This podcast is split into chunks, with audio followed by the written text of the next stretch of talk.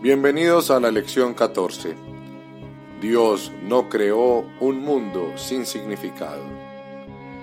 La idea de hoy es obviamente la razón de que sea imposible que haya un mundo sin significado.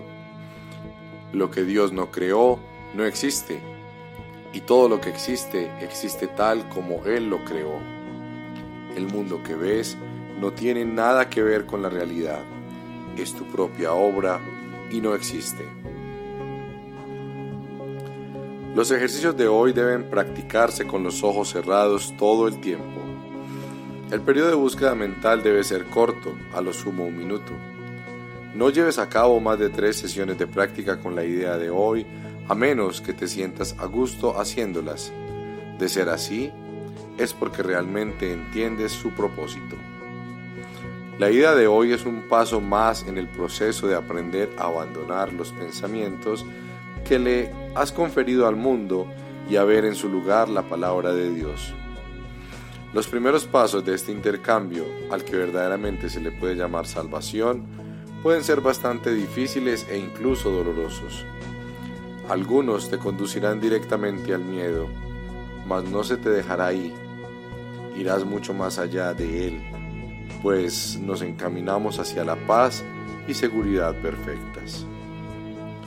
Piensa, mientras mantienes los ojos cerrados, en todos los horrores del mundo que crucen tu mente. Nombra cada uno de ellos como se te ocurra e inmediatamente niega su realidad.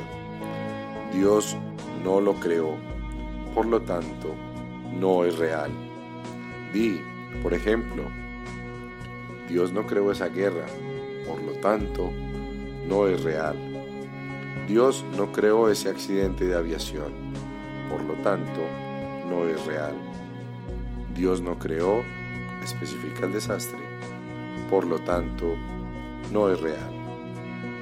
Entre los temas adecuados para la aplicación de la idea de hoy se puede incluir, asimismo, todo aquello que temas te pueda ocurrir a ti o a cualquier persona por la que estés preocupado. Describe en cada caso el desastre en cuestión muy concretamente. No uses términos abstractos. Por ejemplo, no digas, Dios no creó las enfermedades, sino Dios no creó el cáncer, o los ataques cardíacos, o lo que sea que te cause temor. Lo que estás contemplando es tu repertorio personal de horrores. Esas cosas son parte del mundo que ves. Algunas de ellas son ilusiones que compartes con los demás y otras son parte de tu infierno personal. Eso no importa. Lo que Dios no creó solo puede estar en tu propia mente, separada de la suya. Por consiguiente, no tiene significado. En reconocimiento de este hecho, concluye las sesiones de práctica repitiendo la idea de hoy. Dios no creó un mundo sin significado. La idea de hoy puede aplicarse igualmente, aparte de las sesiones de práctica, a cualquier cosa que te perturbe a lo largo del día.